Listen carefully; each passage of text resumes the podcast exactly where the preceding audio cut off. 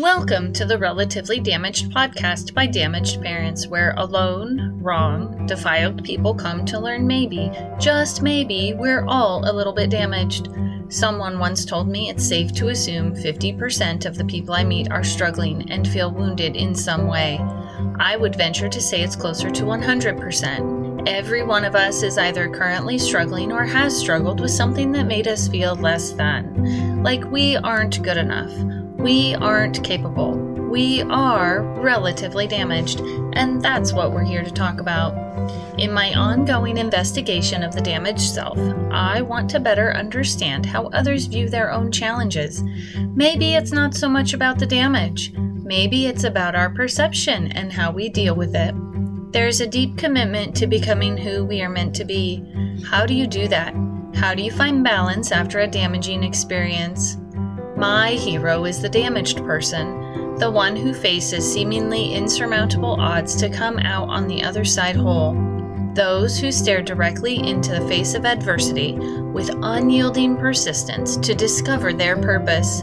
These are the people who inspire me to be more fully me, not in spite of my trials, but because of them. Let's hear from another hero. Today's topic includes sensitive material which may not be appropriate for children. This podcast is provided for informational purposes only and is not intended as advice. The opinions expressed here were strictly those of the person who gave them. Today we're going to talk with Belle Lockerbie.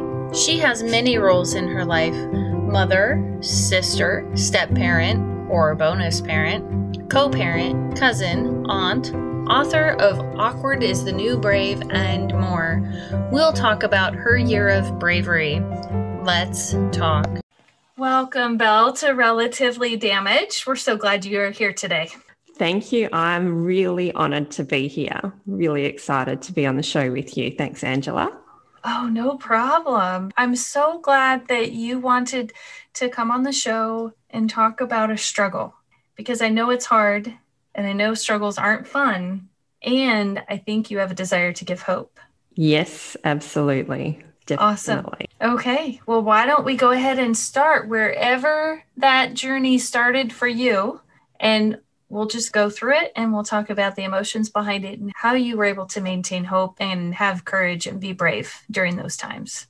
Yeah, sure. Awesome. I, so I think that that word brave is probably where I can start to share my story. So when I was very little, like a, around about five years old, my definition of brave then was superheroes, which, you know, a lot of us can relate to. And I was a massive fan of Wonder Woman. And like for me, that was the definition of bravery at that point in time. Now, my younger sister and I had been standing at my father's swimming pool, and she believed that she could swim without any floating devices and jumped into the pool and sunk to the bottom in front of my eyes. So I lied down and I reached her up and yelled for our mother, who was standing in at the kitchen window. And eventually someone came and helped finish the rescue that I was involved in. And I thought in that moment that I was going to be famous, that I was going to be a hero, that someone was going to come and give me a medal. And I told everybody. And then my mother, not knowing the impact of her words, came along and said, "No one likes a bragger. You need to stop telling people what you've done." What was the feeling inside it when she said that? Did you just deflate or what? Yeah, I was, I think like if I really close my eyes, and I know this is podcast, so you can't be doing that. I can't see me doing that, but I think that I just completely deflated and kind of went, oh, like I thought I'd done something good and now I'm being told not to talk about it. So it really, like it unknowingly, it silenced me for a long time. So in that moment, my definition of being brave or how to be brave became do good things and don't talk about them. So over time, like from five, my mother and father divorced. Their relationship was not healthy and their co-parenting relationship was not healthy either. So they both had challenges. My dad, and both my parents are deceased as well, but my dad was a functional alcoholic and my mum suffered from really big bouts of depression at certain points in time. So when I was around about six and a half, abuse from a different family member kicked in, and I At never six said and anything. Half. Six and a half. I never said anything to anyone about it for a really long time because I thought that I was protecting someone else and just didn't raise it. I was questioned, and I have to say I was questioned about it, but I was too scared to say anything for the impact of what would happen. So I kept quiet on that for a really, really long time.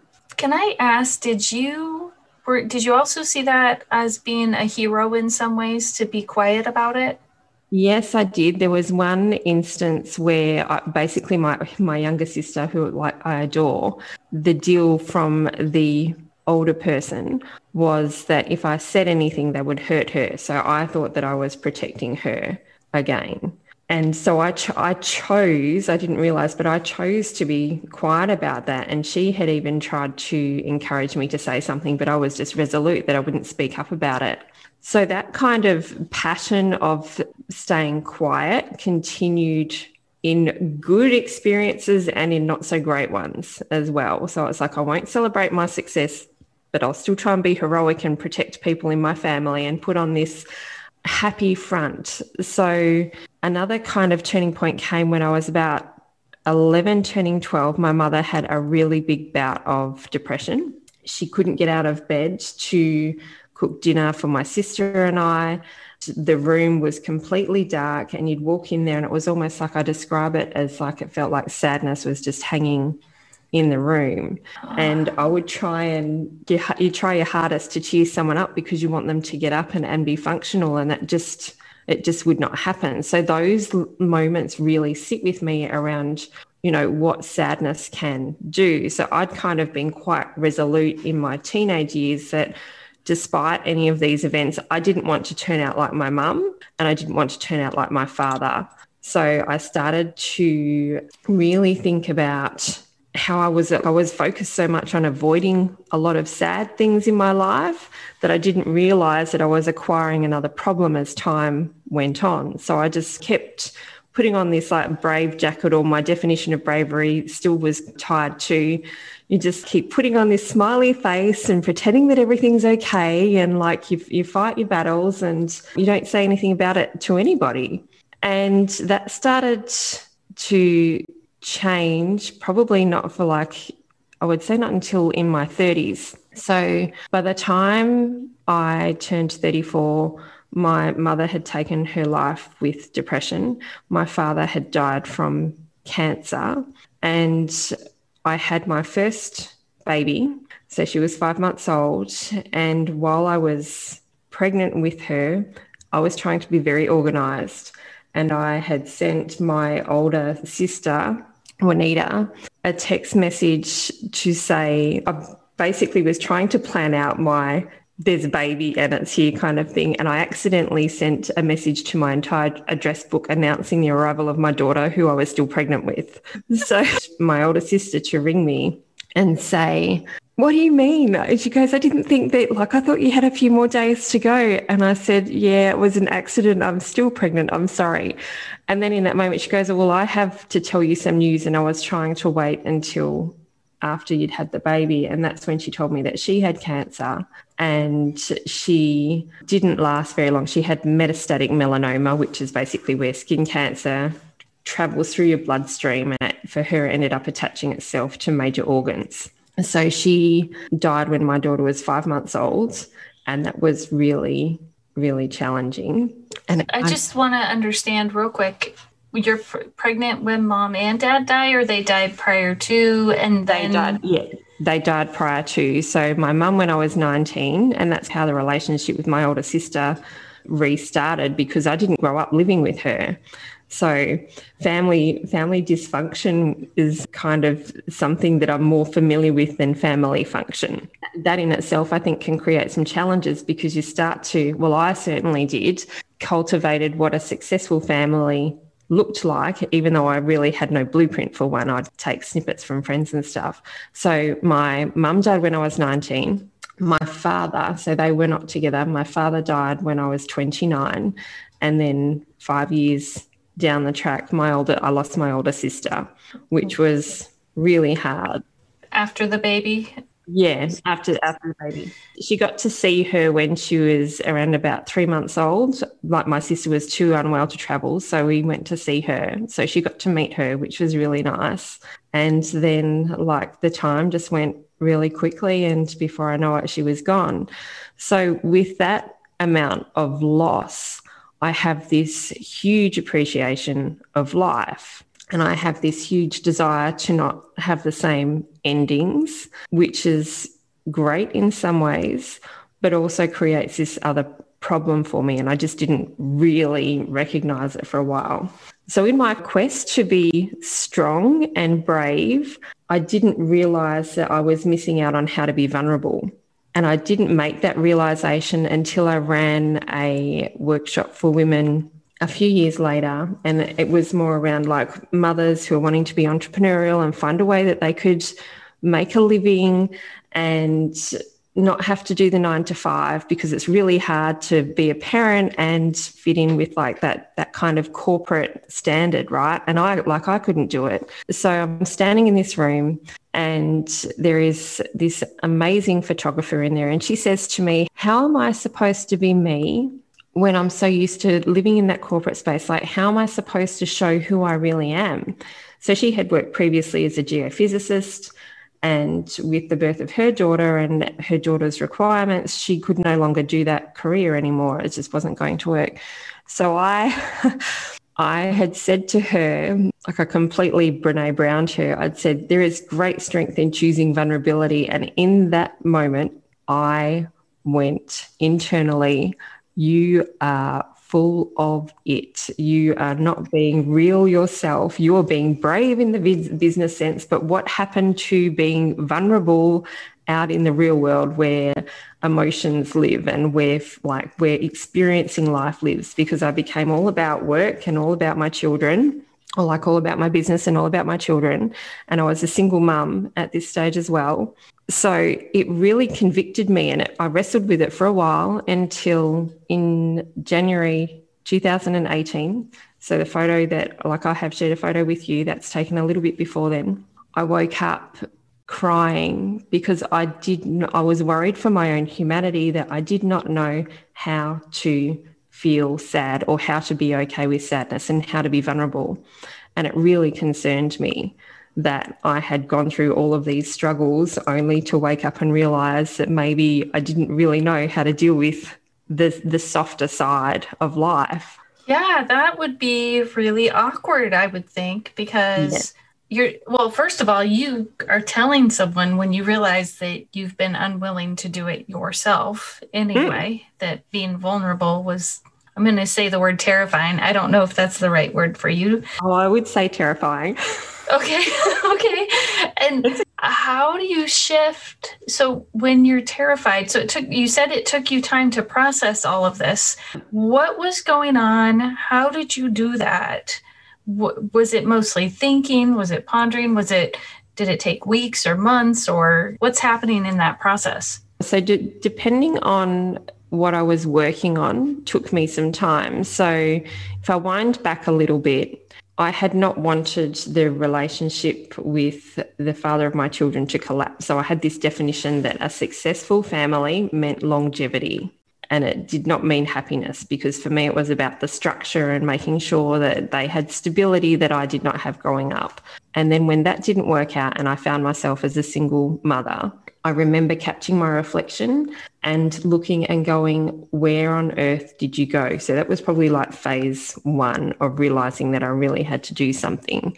So from that point, it probably took me around about five months of consistently getting up and looking in the mirror and saying just one kind thing. And it wasn't any sparkly unicorn and rainbow stuff that you see with all the, the self-care and self-love that tends to be out there in like, oh, you know, I'm going to get a manicure and it's self-love or whatever. Mine was really basic. It was, I have hair, and then it was, I have skin, I have, I have arms, I have legs. And I was just focused on whatever I could see in myself just to be grateful, or I have teeth. And then I might start weaving in, I have really nice teeth, and starting to really appreciate what I had as opposed to what I did not have. So, so you had to go to the very, very basic. I have eyes to see. Yeah. I have teeth to eat with or chew. I, I don't know. I'm just thinking. And then you were able to go to the next step. Yeah. And it, yeah, I did. So I struggled. Like I had, my babies were really big. So I have quite significant st- scarring, and it took me a long time to be okay with that part of my body. But I would work, work through just these basic things. And I worked on being okay with me first. And then when I had the realization that it's like, oh, like if you're actually going to be fully vulnerable, you need to be vulnerable with other people. That was, that became my next, that became my next level.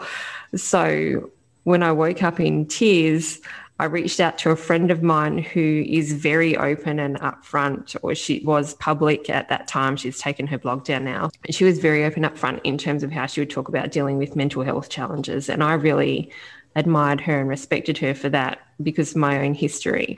So I reached out to her and said, I need help being vulnerable.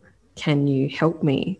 And it kind of shocked a few people because they were used to seeing me as this confident person who's got it all together and encouraged everyone. So then when all of a sudden this person is saying, you know what, I need you guys to invite me out to do stuff because as much as I'm so busy, I need to have a life. And like, I'm scared that I'm not going to have one if I keep this pattern up. I need to go and experience things. So she was very gracious in agreeing to do that. And then I started to map out basically what became a year of being brave. And it's, it included things like learning how to surf after forty, eventually having hard conversations around the abuse that happened, just so I could put that to rest was a really big one. Putting myself back out in Dateland, which is completely awkward and scary because the last time I had even ventured into that space, there was no Facebook and there was, I think Google was very, very new. So right. It had been a long time. I want to hear um, some stories about that. Oh my gosh. Oh my gosh. So that took a lot of courage to do that. And it would, and then I would start to, you know, really be brave about trying new things and being brave in different areas to the one that I was familiar with. So for me, business bravery was okay. Like I was okay with taking calculated financial risks. I was okay with launching ideas and seeing if they worked or they didn't work. But the heart stuff, that was re- that really challenged me. And then you start to discover these internal stories that are going on and that you can be your own struggle if you allow yourself. So it was this constant kind of, it's okay if you go and learn how to surf on your giant yellow board with all of the, I wouldn't say, they're not like experienced. It's not like massive waves, but they're way more experienced than me. So it's it's okay to be out there. Don't like you need to stop thinking that they're looking at this mum going, what is she doing out in the, in the ocean? So you start identifying your chit chat and how you're going to address it and look to overcome it. Okay, so limit. I just want to really understand this. You're even in the ocean on your surfboard or on a date, mm. or and you're recognizing that your internal conversation is telling you or screaming, maybe screaming at you, I don't know, no, no, no, don't do this. It's it's too scary. Yeah. It's like, what are you doing? You are. So my internal conversation would go, what are you doing? You're too old to do this, or you're too overweight to do this, or like, what are people even going to think of you? Why are you even out here? Like, you shouldn't be out here. You should be back there. So that challenge in terms of what I should and should not be was like really loud. And just being brave and going, you know what, I'm going forward anyway. I'm going to do this anyway. And I'm going to get back up anyway kind of became my motto, and being yeah. okay with learning and failing and succeeding, because they kind of come as a, a threesome really, no matter what. So it was like, well, if you want to be successful at something, you could fail at it as well. And I had to be okay with different areas and start having, you know, really open conversations saying, this is new for me. Can you be my safe space? So I'm trying this out. This isn't like, and if it was an awkward conversation, this conversation is going to be really hard for me to have, and it might be really hard for you to hear. And that was a complete game changer for things. So eventually I did talk about the abuse with my surviving parental figure named Hamish, And he, I had to reconcile with that outcome that he may say no, like he has a completely new life now. So I had to let go of the outcome a little bit as well and kind of go, what? Will I still be okay with the answers if he doesn't even want to entertain a conversation? So you're going back all the way to the abuse. And mm. it sounds like, because you, I heard a couple of things. So the stories you tell yourself, and then now you're addressing conflict and you're having, or having to have these really difficult conversations. Yeah. And it kind of sounds like to me, part of what you're doing, you were doing at least before, and it sounds like you're trying to break out of it, is you were deciding what other people were thinking before you even had the conversation. Yeah, absolutely. Absolutely. And I think we can unintentionally make assumptions about ourselves or about others without knowing a full story. And yeah. So how did you, what did you do, or how did you catch yourself in those moments? Like, it sounds like when you went surfing, it was, well, I'm just not going to worry about them. But in my mind, what I'm thinking is that at first you were probably deciding that's what they were thinking, even though you didn't yeah. know what they were thinking, but that's what they were thinking about you. Yeah, absolutely. I would, I would, because my, my surfboard is big and yellow. It, it stands out, right? It doesn't kind of like blend in with the ocean or anything. So it would, it like, I was terrified walking down the beach with my giant yellow board, knowing that my chances of catching a wave when I was first learning were fairly small. But the good thing was, is my friend came with me. So I think sometimes when we want to be brave, that like community and having someone alongside you is incredibly powerful for those conversations. It turned out that she's she actually gets claustrophobic with wetsuits. So that was a, a thing for her to come and do. But I had to reciprocate and then be brave for her in something that she wanted to do. So that was a massive help. And then after she said, you know what, I really don't want to surf, I had to continue that bravery journey myself and go, I'm still going to go and get back out there. I'm going to fight or wrestle this little internal chit chat until it quietens down. And it took me probably, I would say, maybe five months of continually going.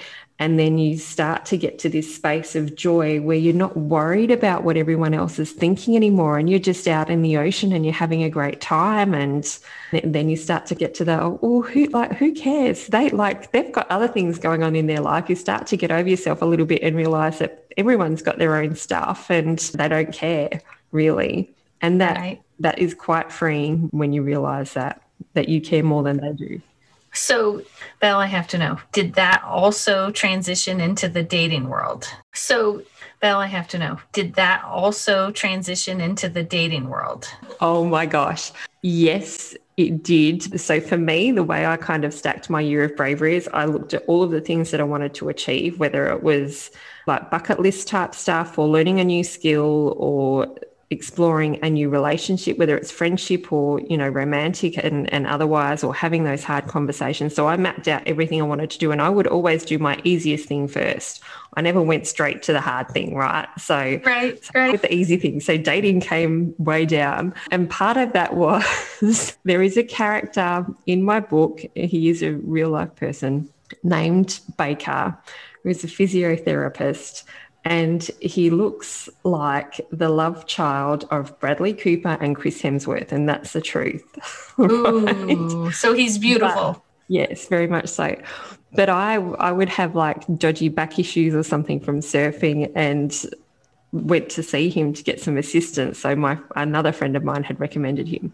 And I completely had a, like a freak out, because all of a sudden you're in there in like your, your, your mum undies with this very like attractive person going, I can't like, I can't talk. I'm just going to keep my head face down in like this dumb, like massage bed hole thing and not say anything.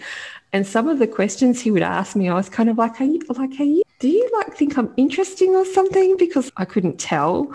And eventually I had to get the courage up to ask him what he thought of me, and that was so so nerve-wracking. But he was really gracious in that conversation, and I had said to him that I found him quite intimidating because basically he looks like a rock god. And he said, hang on a second, you think I'm intimidating? Like, have you not looked at all of your accomplishments and stuff? Like, I find it hard talking to you, like you've got it together and blah, blah, blah. And it was a big realization to kind of go, oh, wow, like we all have these things in common where we compare on some kind of front, like we're all doing it. We're not alone in our comparison traps. So that was a really big lesson for me to remember that everyone has stuff going on, even even if I think that they're on a pedestal or, or not. We're, we are all on the same level if we look for that commonality of things that we're struggling with. So that was that was a really good conversation to have, and probably one of my most awkward one of my most awkward ones. So you were um, attracted to this man. Yes. You're wondering if he, because of the questions he's asking, you're wondering if he's attracted to you. So you've yes. like you're like, if I don't address this, I'm just always gonna wonder. Is that yeah. what was happening? Yeah, okay. yeah. I'll like I will I will never know, and I can just like not say anything, but like it just I, I kind of went, well, are you being brave or not? And my friends would hold me to account because like I had told them I was committing to this year of bravery, and they're like, you're not being brave, you're being a big chicken if you don't say anything. And I'm like, oh, are you going to find out or not find out? So like eventually I did, I, like I won't tell you what happens in the end of the book, but eventually I, I did find out the answer to that question and had some growth moments, which is probably the, the best way I can put it. But it's like, it's daunting. It really is like, you know, starting, whether it's starting up a new friendship or finding out answers to any of those tough questions that we have around our capabilities are like really, they're really scary. Yeah. So it's really scary on all fronts, and it is really important to be brave in the way that we need to be brave. So what's another example of a time of, you know, a more specific example of that bravery in your life? Well, I think the conversation that I had with Hamish about the abuse was a really big one, because he had to come to the table with me. And he, so he, just to clarify, he was not the abuser, but I wanted to know if he was aware of anything that was happening, because it had bugged me. So through through my childhood, we had, like my mother and father hated each other in a really, really big way. Like it was not good at all. And it had resulted in, at one stage, we moved interstate. My surname was changed, and I always had this kind of question. So it probably comes down to unanswered questions really on what do you want to be brave with, finding out your own story, I guess. So I'd always wondered if maybe there was this misconception that it was my dad, and that was why the move happened. So I was like, I was never one hundred percent sure. And I wondered if that had any impact on my mum's mental health, because maybe she had made assumptions. So I reached out to Hamish and said to him, I have a, I want to talk to you about my mother. It's not going to be an easy conversation, and I don't know if you will really like the questions, but I want you to know that it's, I at least want to know if you're up for having a conversation about her. And this is like twenty-five years after she's died, so it's a decent amount of time. And he says, yes, but you need to be prepared that you may not like the answers that I give you. And it was like, I went, well, I, okay. So I had prepared for this. I had really thought about the questions, and I would encourage anyone who's considering having those hard conversations to really make sure that your emotions are in check and that you can lead from a safe space. So safe environment, safe space, really take time. It wasn't something that I jumped into lightly, if that if that resonates for anybody, because I didn't want it to be emotionally charged. I had made my peace with it. It was more a fact-finding mission around, did you know anything or did you not? So that conversation is, will probably stay as one of my standout ones in my life, because he was courageous enough to sit down with me and hear a question, and he, it wasn't the question that he was expecting, to kind of mm. say, did you did you have any inkling or idea of what was going on?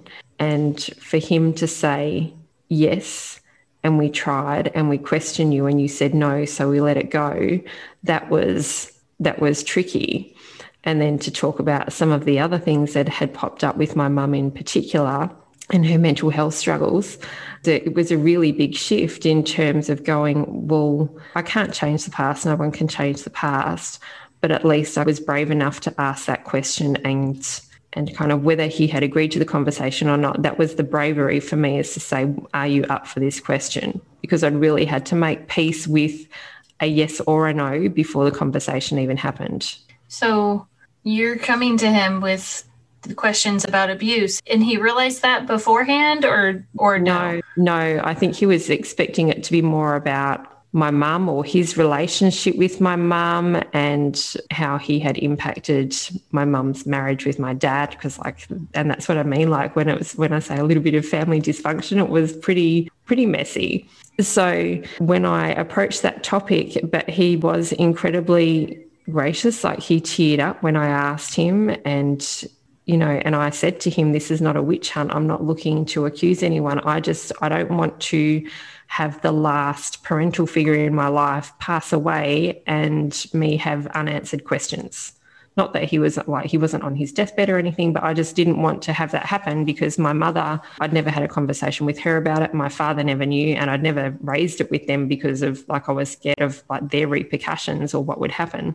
So I just kept it silent for a long time, and I didn't want to, I didn't want that topic to be silent forever. Like so, you needed the answers. Right. I at least needed to know that I had tried to find the answer. Okay. So if they'd said no, then that would be fine. I would leave. Mm-hmm. I would leave it at that. And you said he teared up. So they had come to you years and years ago. You thought you were being a hero to yeah. not talk about it.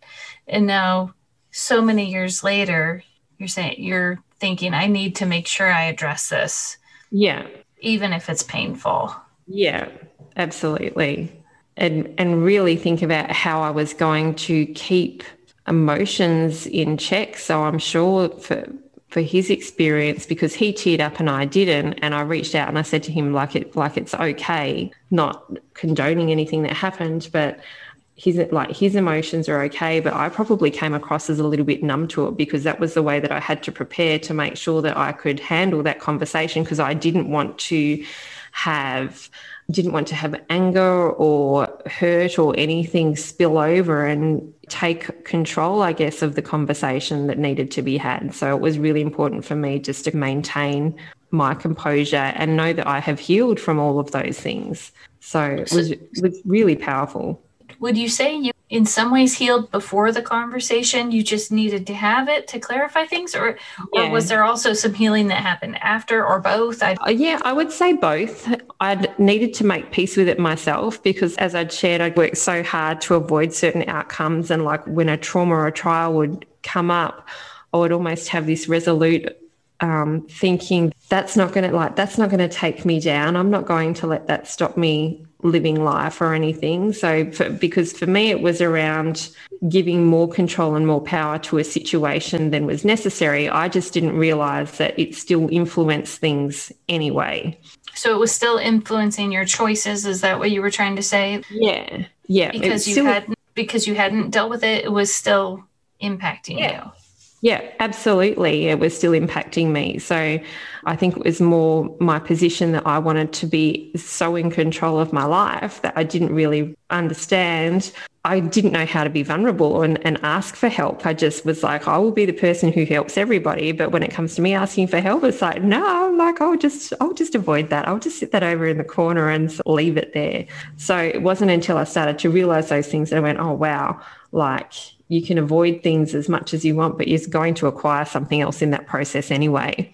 And to really start to look at, I don't know that balance is the right word, but just more look at the awareness of things to go, well, who like who are you now and what are your values and how do you adjust them as life changes, in terms of like you still hold them true, but it might be just little tweaks in terms of how you respond to things and how you have these big conversations. And even watching as a parent on how, you know, how I really encourage my children to speak up. So sometimes they might come across as they're quite forward, but it's like, I always want you guys to have a voice. Even if you don't agree with what mum's saying, I want you to speak. Yeah. That's hard to teach children. May I ask how old they are? They are now twelve and nine, And okay. I do have two two bonus children as well who are eight and five. So yeah, but it, it is funny because then you start to hear your parenting reflected back to you sometimes when sibling conflict breaks out and someone's not taking ownership of someone, and you hear them say, can you just take ownership of your actions because you're deflecting right now? And I'm thinking, oh, just... your kids are saying this to you. Yeah. Or they're saying it, they're saying it to each other. They're saying it to each other. And I just hear them go, the, their favourite is, you're deflecting, you're not taking, you're not sticking to the issue, because it'll be like, as soon as they've done something wrong, it's like, well, you did blah, blah. And it's like, stop deflecting. And I just go, oh my goodness. Like, that's awesome. Heard, heard their mother too many times. Well, but what great communication that, you know, it's like, wait, hold on. No, this is the issue at hand. This is what we're yeah. talking about. We're not talking about that right now. Yeah. Yeah. There's There's no kind of like, oh, look, squirrel happening in, in the house. It's like you stay on topic. Oh, and they're they're young, between yeah. five and twelve was the oldest, right? Yeah. yeah, that's young. Yeah. yeah, I know. One of my daughters, I showed it's the the one by I think it's called Experimenter, uh, the Stanley Milgram where experiment where they shock, just for the simple reason that there's someone standing, you know, sitting in the back of the room in a white coat. People yeah. kept going on with shocking instead of saying, no, it's not okay. And I'll tell you, I mean, I did it because I also wanted her to have, she's my youngest, and I wanted her to have a voice. And and I'll tell you, it's opened up a can of worms. I'm so glad that it's opened the can of worms. And I'm so sad at the same time, like you, because I she will call me out. You know, yeah. and so in that way, I'm glad. And I think what for me, I'm realizing is I'd rather have her call me out than than not. Yeah. So I'm not sure if you feel the same way with yours. Yeah, absolutely. And I think that's one of the things where you start to recognize that our children are going to assume, like they're going to pick out things that they like about our parenting, that they don't like about our parenting, no matter how aware we may be and how much we try.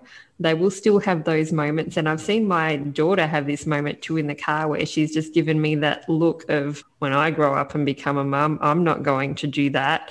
And I caught it and I had a conversation with her about it. I said, you know, Abby, I said, did you just think this? And I gave her the phrase and she's like, how did you know?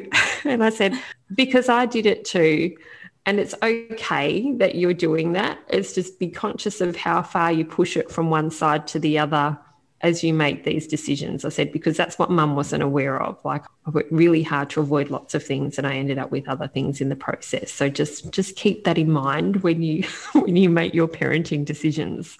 Yeah, right. So it sounds like what you were telling her is by avoiding one thing, yeah. you may inevitably crash into something else.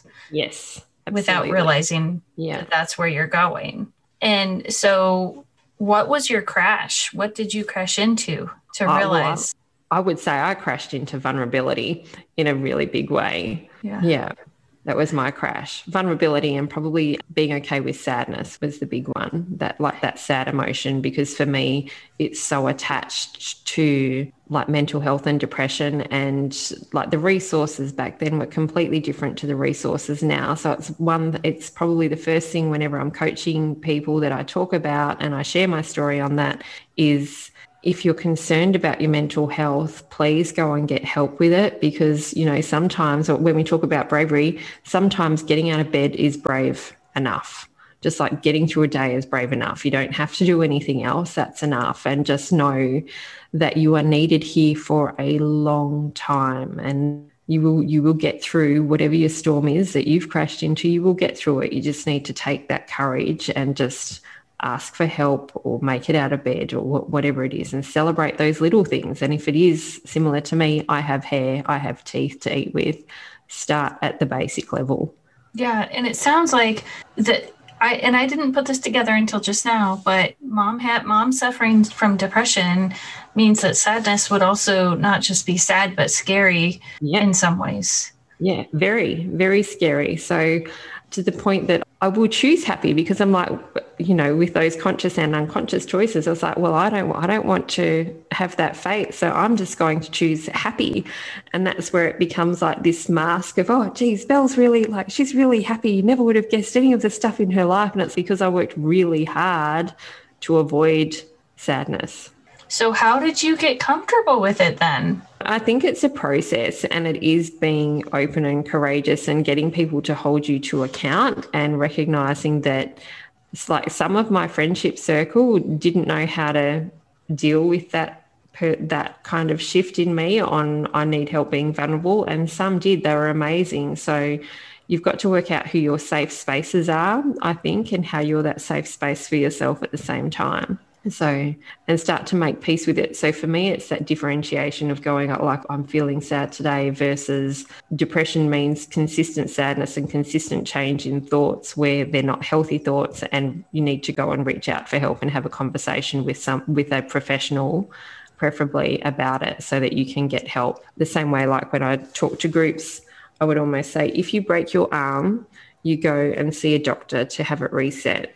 If you're experiencing a break in your thought processes, please go and speak to someone to help get them reset as well. So mm-hmm. really, really important. Yeah. Yeah. And it didn't just happen overnight. Like you said, it took time of appreciating just those small things about you. Yeah. Yes, that's right. And I think so with change, sometimes we do, and I mean, we do live in a world of like instant gratification where you can order something and it turns up at your doorstep like the same day.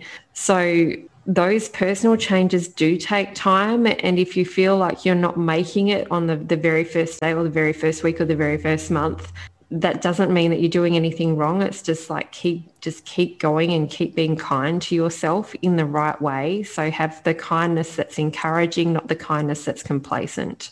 Okay, so when you were in the midst of saying, I have nice teeth, I have nice eyes, those things, I'm thinking that wouldn't last all day, and some of those negative thoughts would come into to your mind. So what yeah. did you do in those moments? I would catch them. So I have this saying that I share with people around, like, catch that thought, challenge it, and work out whether it's being helpful or unhelpful, and then choose what to do with it. So do you want to choose a healthier one? So that takes time in terms of developing that awareness. So I would catch myself and go, oh, hang on, this isn't what your goal is at the moment. Your goal is to be kind to yourself and to get up and look in the mirror and remember who you are and why you're here. Because I did, like, I'm so grateful that I took that photo that day, because I wanted to remind myself of what my bottom looked like, really, of what that, geez, I have gone through so many fights and battles that I don't think I've got anything left. I wanted to remind myself that I could also be the value and not just the cost. So yeah, that's, and that's hard to get to. I just have another thought came into to my mind that sometimes when with those negative thoughts, would you ever beat yourself up before you caught yourself, or when you caught yourself, would you beat yourself up, or would you, were you really good at that point about giving yourself a hug and being kind to yourself? Do you see where the, what the question is? Yeah, it look, it takes time. I could still beat myself up. And I mean, more recently, I've had some health issues where my thyroid is not functioning as it's supposed to. So I could just eat a piece of lettuce all day long and I will still gain five pounds in a week, kind of thing. So it can still crop up in different forms, but it's just to go, you know what? I am worthy of being kind to myself. Like, I'm worthy of the same kindness that I extend to other people. And it takes time at certain points to reel those thoughts back in and go, you know what, it's okay. You'll figure it out. You've, you've made it to here. So you just need to like make it through today and reset and appreciate the good things in life. I really do try and focus on waking up and just being grateful to be awake. And that's, for me, that's tr- how I try and start my days. And of course, like, I'm human. I don't get it right every day. I don't know anyone who does, but it's just to be kind through those moments, I think.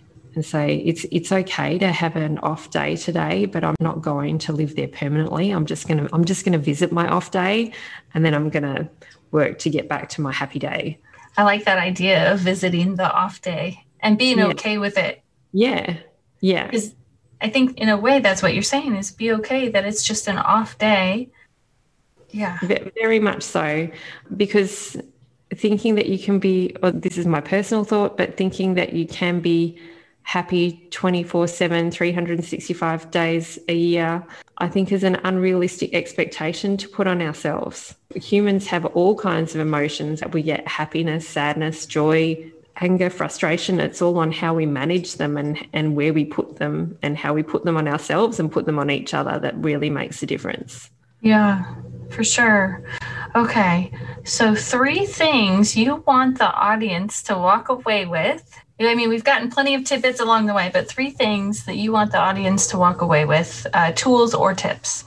Okay, all right. So tips first, be kind with yourself, not be complacent. So still have courage to do that scary thing. That's probably like tip number one. Tool number two is around thought editing. So catching those thoughts, challenging them, and work out whether they are helping you move towards your goal or they're holding you back, and then choosing a more healthy one. And then the third one really is we are all brave in our own way. So you can, and bravery does feel awkward, like change feels awkward. So as you go through it, make sure that you are being like having your greatest adventure and being the safe space for others who are attempting to do the same. That's awesome. I love that change can be awkward. Very. Thank you so much for coming on today, Belle. I so appreciate it. Thank you, Angela. It's been so lovely talking with you. I appreciate being a guest.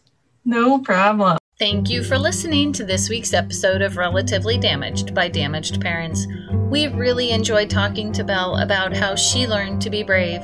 We especially liked when she spoke about being brave even when it was hard. To unite with other damaged people, connect with us on TikTok. Look for Damaged Parents. We'll be here next week, still relatively damaged. See ya then.